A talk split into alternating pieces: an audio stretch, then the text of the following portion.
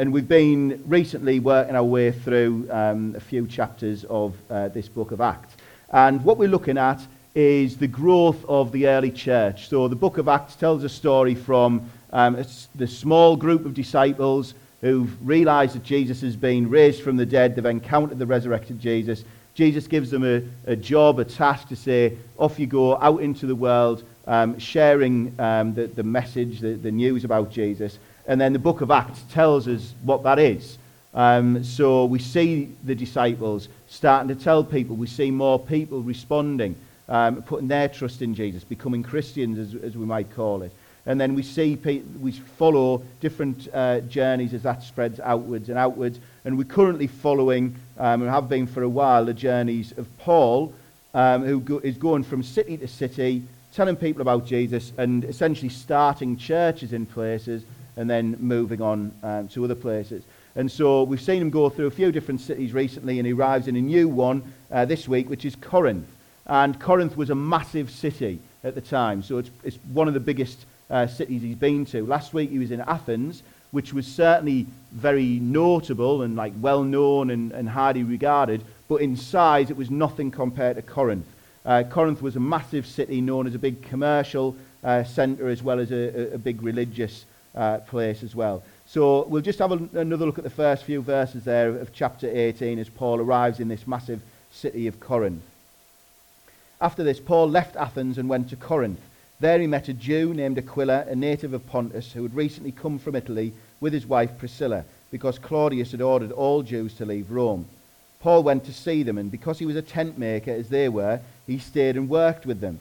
Every Sabbath he reasoned in the synagogue, trying to persuade Jews and Greeks. When Silas and Timothy came from Macedonia, Paul devoted himself exclusively to preaching, testifying to the Jews that Jesus was the Messiah.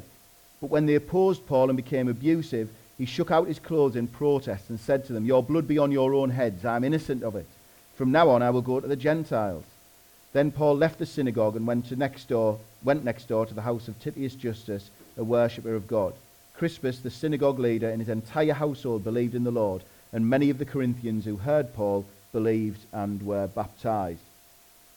There's two things that I want to draw your attention to that have really stood out to me as I've been studying this, this passage over the last couple of weeks. One is from that first section, the other bit is from the second half. Um, but it's the, the proclamation, um, the proclamation of, of the good news, and then there's Paul's perseverance. And so those two things, those are going to be the two things we're looking at, proclamation and perseverance. We've seen everywhere we've read about different, whether it's Paul or other disciples going to places in the book of Acts, there's a priority on telling people about Jesus. That's what I mean when I'm saying proclaiming the gospel, telling people the good news about Jesus.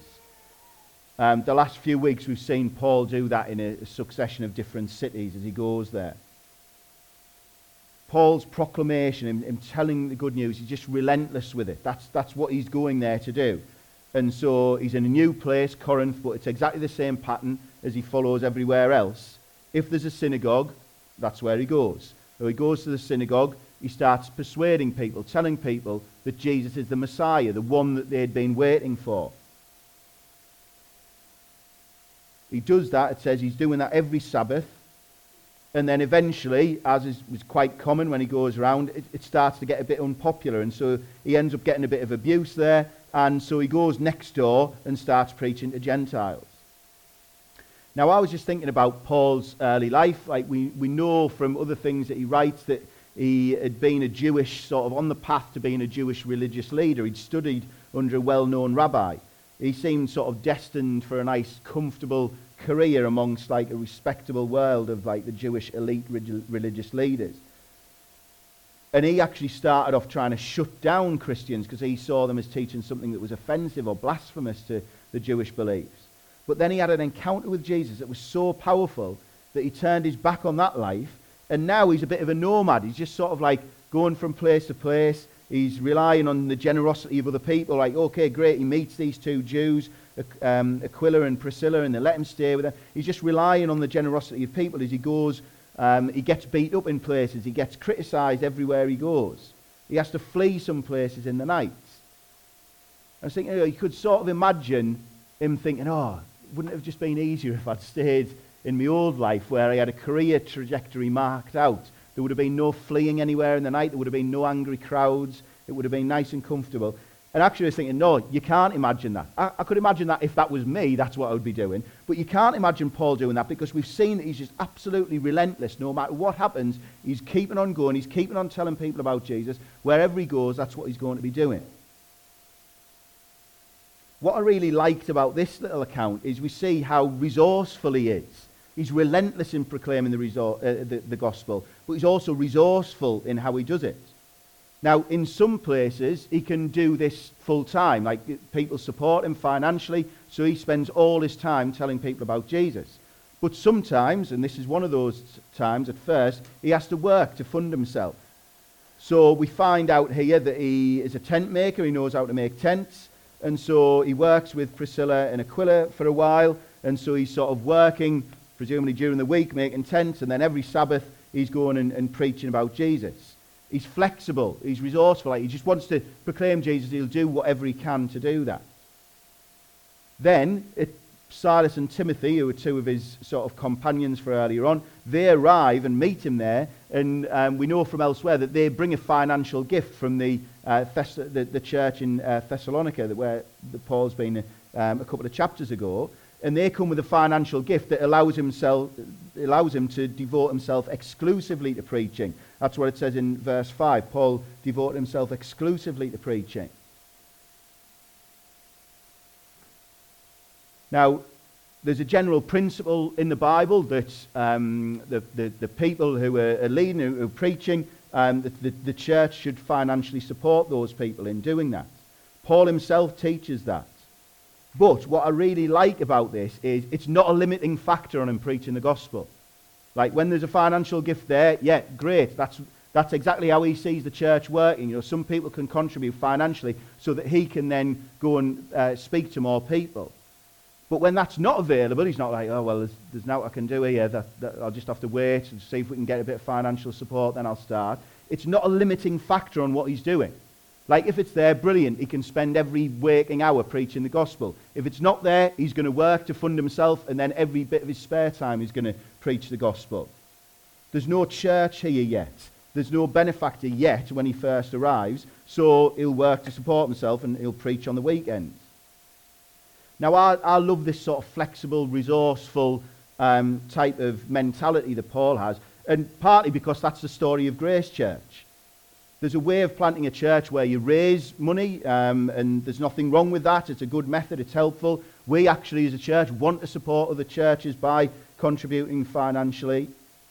But that's not how it happened at Grace Church. Now, I've told this story before, so some people have heard it, but um, just when uh, Grace Church was in the sort of planning stage, we just got to the stage of starting to uh, tell a few people about what our plans were. Um, and certainly for me and Lisa, we were involved in another church at the time, and we told the other leaders there about uh, what we were planning. It was a bit of a difficult uh, situation. Anyway, there was a couple in the town that we sort of knew a bit, we didn't know that well, um, and um, we were going to have them round for a meal. And then it was sort of the thing of we knew they'd heard from somebody about um, what we were planning to do in terms of planting Grace Church with, with some of the people. We'd sort of picked up the idea that they didn't think that that was a great idea, but also they'd sort of found out, I suppose, by gossip essentially. So we hadn't had the conversation with them. So it was a bit of an awkward thing where we knew it was going to come up at some point during this meal, but we weren't, weren't sure how it was going to get there. Um, so anyway, we're having this meal, um, and at one point, um, the, the, guy was telling some sort of story, and he was like, "Oh, and that's why I say you should never plant a church with no people and no money." And I was like, uh, "Have you heard about what we're doing?" Um, and he was like, "No," and I, was like, "Yes, you have." Um, no, I didn't say that. I was like, "Oh well, we're basically doing what you've just said not to do. We planted Grace Church, we've said before, with no people um, and no money." We did it exactly, well, not exactly like, because there was no tent making involved, but with the same principle as we see with Paul doing here. Um, ben and Scott like worked part time and genu- generously donated their time um, to get the church going. Like Paul was making tents and then preaching, Ben was doing something with spreadsheets, whatever it is that he used to do for NHS England, um, and then uh, preaching and, and doing other things for the church. Now, as our financial situation changed, then we were able to use some of the money that we had to pay for some of that time in the same way that we see Silas and Timothy come with this gift, and that frees up some more of Paul's time to continue preaching. It's just a flexible approach, a resourceful approach to proclaiming the gospel. When it comes to proclamation, Paul's absolutely relentless. It's just what he's doing wherever he goes. He's resourceful. Like however, however he needs to make it work, he's going to make it work. And it's also his absolute priority. That's just like it's, it's what we see him doing all the time. Now, one of the things that I've enjoyed doing while looking at this passage is comparing it with some of the letters that Paul writes to the church that eventually sets up in Corinth.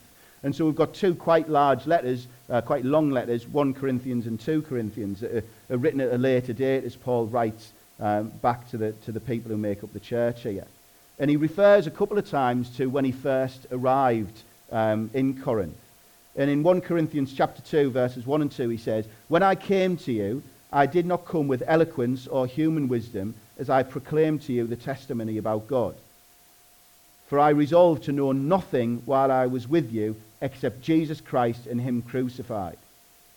So we're not looking at this and saying, oh, we're assuming that Paul's priority. Like, he's absolutely clear.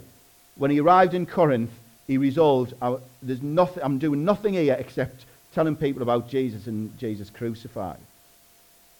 That's his message everywhere he goes. That Jesus is the one you're looking for, and Jesus died for you. So when I was thinking about what has this got to do with us today in, in Grace Church, we want to have that same relentless purpose. Grace Church exists to share the good news of Jesus. And we want to be re- relentless with that. Like that's what we're doing. Like whether we've got a, whether we've got no building or whether we own a building, whether we've got one life group or ten life groups, whether we're doing it informally or through events, like whatever it is that we have got going on, we're relentless in that purpose, sharing the good news of Jesus. Loads of things might change in Grace Church over the future, but that, that's not going to change. That's our relentless purpose, is sharing the good news of Jesus. And in the same way that Paul is here, we want to be resourceful and flexible in our approach. Whatever resources God gives us, whatever opportunity, opportunities he gives us, we want to use those to share the good news. We're passionate about proclaiming uh, the good news of Jesus, and we want to be relentless and resourceful in that approach. Now, what we see happening in Corinth is similar to other places. Paul proclaims the good news about Jesus, and it, things kick off a bit. We see people believe, brilliant. Crispus, the synagogue leader, and his entire household believe. Many Corinthians who heard Paul believed and baptized. That's great. And as well as seeing people um, happy about it, we see people who aren't. And so um, in verse 6, some Jews start to oppose Paul and become abusive, as we said, and he then has to go and start preaching to the Gentiles. And then there's this legal sort of attack that, that kicks off. We were told at the start that the reason why Priscilla and Aquila were there was because all the Jews had been ordered to leave Rome. The only reason they were there in the first place was because there'd been some sort of um, proclamation that Jews had to get out of Rome. This, this persecution that breaks out ev- everywhere is no barrier to God's plan. Like, that would have seemed like, seemed like a barrier. Oh, Priscilla and Aquila having to leave Rome where they were, they were living. But actually, it's helped to enable Paul to come to Corinth and start preaching the gospel. Like, gets opposition in the synagogue. It's no barrier to God's plan. He goes literally next door and starts preaching to other people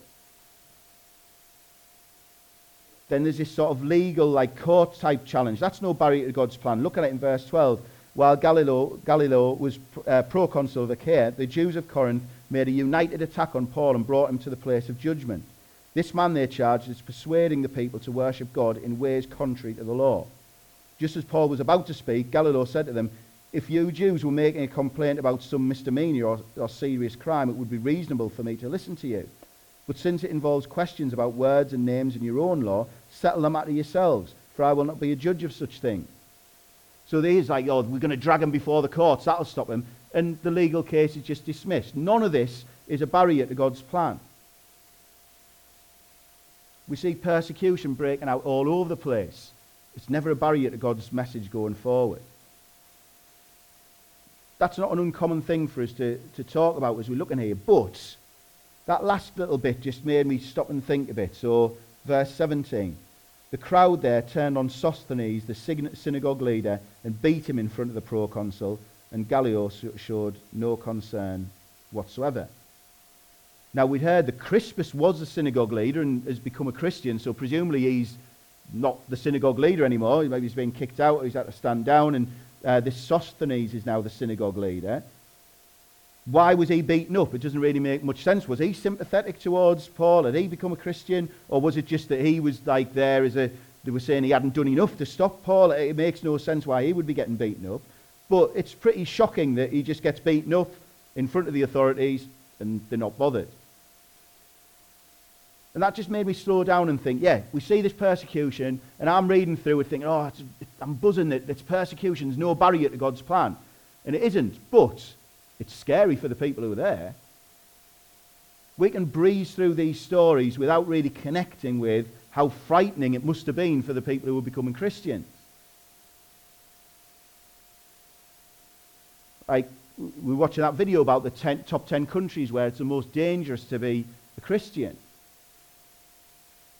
I often think, oh, it's, it's great that the church is thriving in some of these countries where the authorities are really trying to threaten people and, and shut them down. And that is great. But it doesn't mean it's not terrifying for the person who their friend's just been caught with the Bible and they've been dragged off and you don't know what's happened to them. And every time there's a knock on the door, you're thinking, oh, are they, ne- are they coming for me next? It's terrifying. For the people who are becoming Christians in Corinth or these other places, they're seeing the abuse that Paul gets. They're seeing the random violence here that the authorities aren't that bothered about. And it's going to be terrifying for them. They're thinking, is that, is that going to happen to me? The perseverance that we see in countries like Iran or, or Nigeria or wherever it might be, or the perseverance that we see of these early Christians standing up to persecution, it's a powerful work of the Holy Spirit in people's lives. It would be much more natural and understandable to think to, hear, or to read stories of people thinking, hang on, I've just seen this guy beat up and nobody seems bothered. I'm going to now keep my mouth shut about my newfound faith. That's not what we see. We see perseverance, and that's, a, like I say, a gift of the, the Holy Spirit. Now, going back to that letter that Paul writes to these people years later, um, he, when he talks about when he visited them, he says a remarkable phrase that, like, it's just, you can't believe it when you read it. So I read um, the sort of start of chapter 2 of 1 Corinthians there to you when he said, When I came to you, I didn't come with eloquence or human wisdom as I proclaimed to you the testimony about God. I resolved to know nothing with you uh, while I was with you except Jesus Christ and crucified. The next sentence is this I came to you in weakness with great fear and trembling. I came to you in weakness with great fear and trembling. Just let that sink in a minute, because when you read that, you don't necessarily think that that's how Paul's feeling. When we read Acts 18, it sounds like, oh yeah, Paul's Superman. He's flew in from the previous city. He's not bothered. He's had to flee in the night. Um, he's now turned up here. He gets a bit of abuse. He's not bothered. He goes next door. That's what he's doing everywhere. But he wasn't inhuman. The persecution, the constant opposition did have an effect on him. Because when he arrived in Corinth, he arrived in weakness with great fear and trembling. That's his own words. He's saying that's how he felt when he arrived here.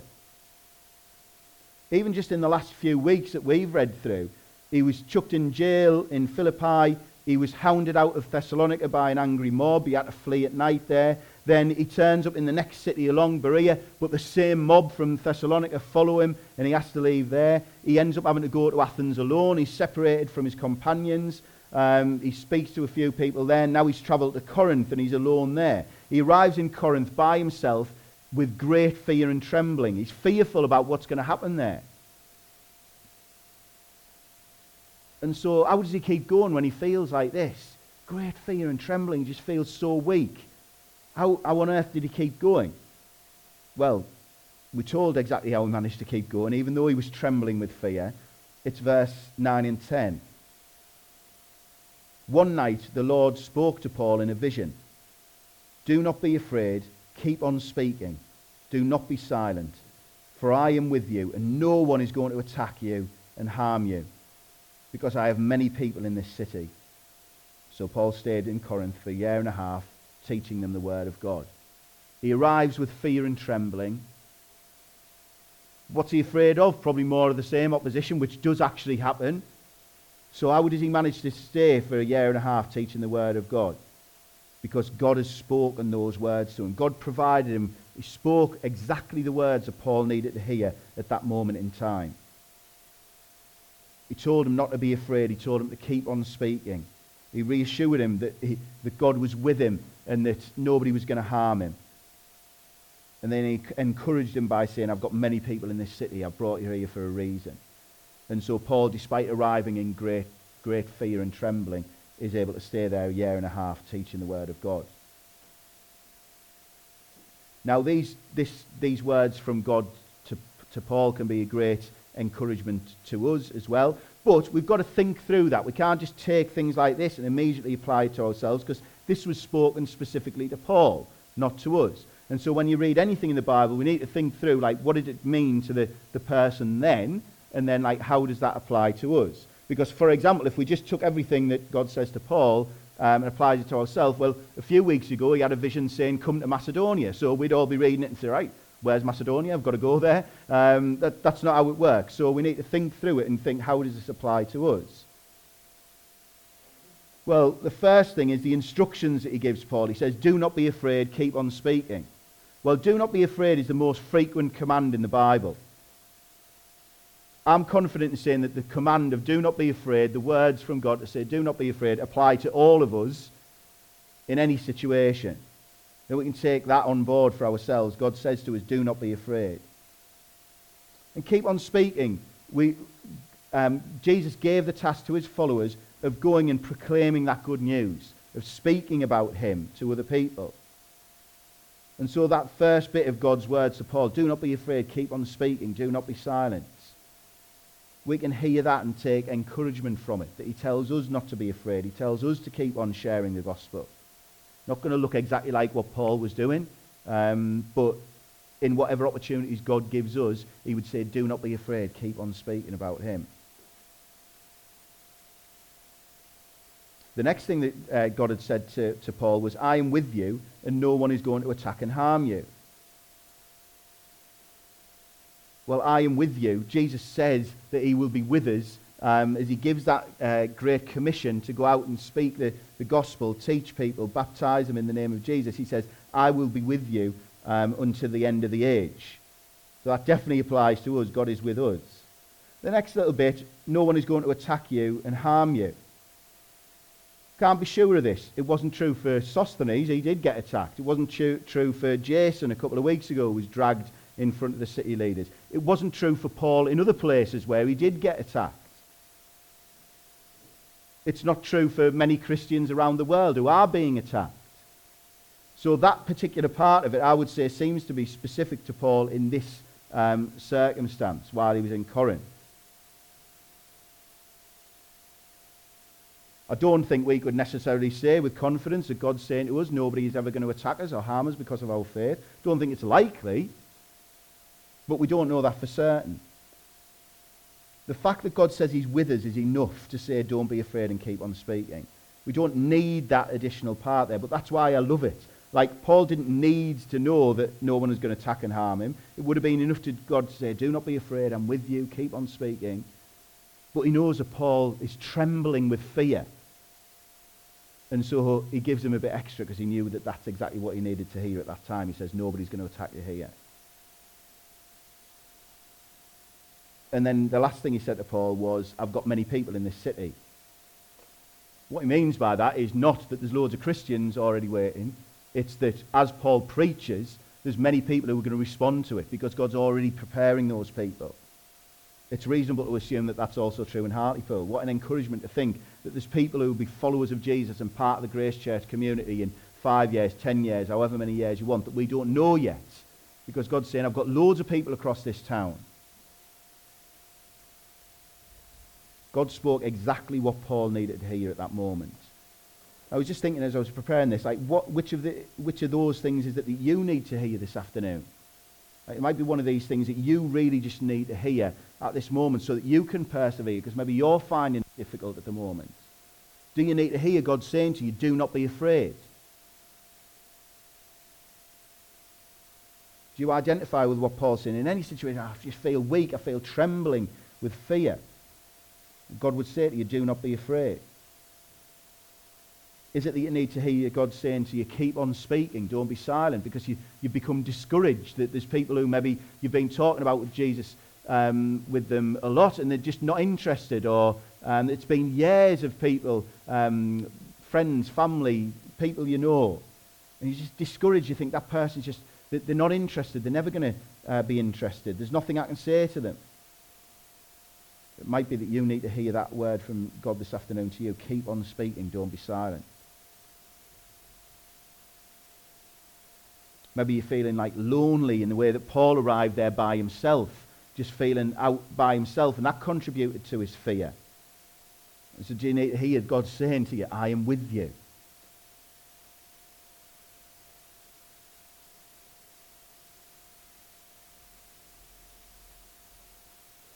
Or is it that you need encouragement about what God is doing in Hartlepool?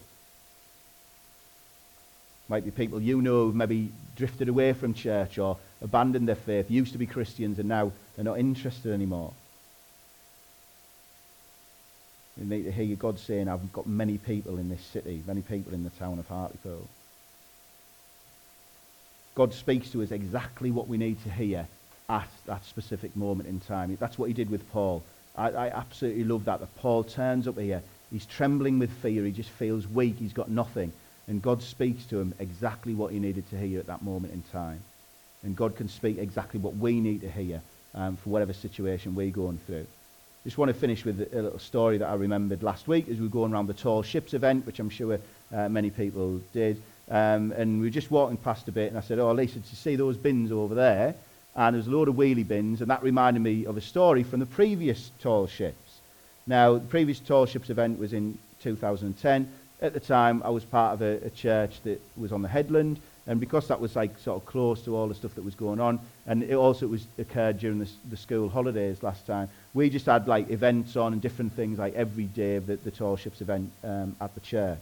Um, and it was great. Um, and one of the things that we'd planned was that we, we all had like um, branded clothing, like t-shirts and hoodies that, uh, and that with the church's name on.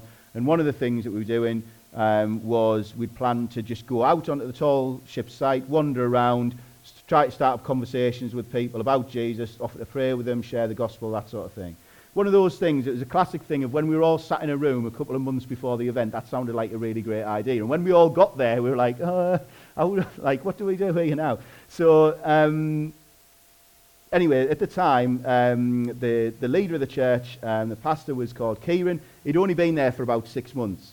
Um, he was relatively new to the church, and he told the story after um, the, the day after or something that um, when we arrived, we sort of like spread out and that, and we're all thinking, oh, a bit like, how, how do we start doing this? And he just felt so weak and so unable to do it and so terrified, like, like Paul did here, just weak with fear and trembling, that he went behind this big thing of wheelie bins and just sort of stood there for half an hour thinking, I don't know what to do, praying out of desperation, God, please help me. That's what I remember when I saw these bins. He just was round there just thinking, I'm a fraud, I've come here. Like, if people knew I was like chickening out of it and just standing behind these bins, like, what, they wouldn't want me here as a leader. Uh, he's just praying God to desperately help him. And God did strengthen him. God gave him exactly what he needed for that moment in time. Came out from behind the bins, Somebody said, why are you behind those bins? No, they didn't. Um, came out from behind those bins, and people started approaching him. I, I remember at least two different uh, things that he had. One, like, really powerful conversation with somebody who'd been um, into sort of spiritualism, who was really hungry for information and wanted to hear about Jesus. And then another couple who he was able to pray with, and there was a miraculous healing involved. It was like unbelievable that, that Kieran was feeling just at his weakest, at his lowest. He's hiding behind the bins, like not knowing what to do. He asks God desperately to strengthen him, and then he like shuffles out from behind the bins, and God provided him with exactly what he needed. It was, a, it was a great story when he told it, but it was even better because he didn't leave out the part about the bins. He could have said, Oh, I went on, I had this brilliant conversation, I met this brilliant person, I prayed for this person. There would have been a real temptation for him to not include the part about hiding behind the bins for half an hour because it's a bit embarrassing for him. Especially seeing as he was new, he was trying to create a good impression. But he didn't leave it out because by telling that bit, it showed that the glory didn't belong to him. All the glory for that belonged to God. It showed us as a church that God um, is in charge of what's going on, that he provides exactly what we need uh, when we need it. It's exactly the same here. I love that Paul in his letter provides that bit of information that we don't get when we read through the story the first time. That he arrived with, in weakness, in fear and trembling. He didn't have to say that years later because nobody really knew that. Maybe Priscilla and Aquila had picked it up when he was living with them, but nobody would know that. They would just look back and think, oh, Paul arrived, took a bit of abuse, kept on preaching, and now there's a church there. But Paul doesn't want the glory for himself as if he was some superhuman church planter. He wants the glory to go to God. And so he's saying, look, when I arrived, I was, I was, in, I was weak. I was weak. I felt weak. I arrived with great fear and trembling. But God encouraged me. He gave me exactly what I needed for that moment in time. And that's how I was able to persevere. Let's pray.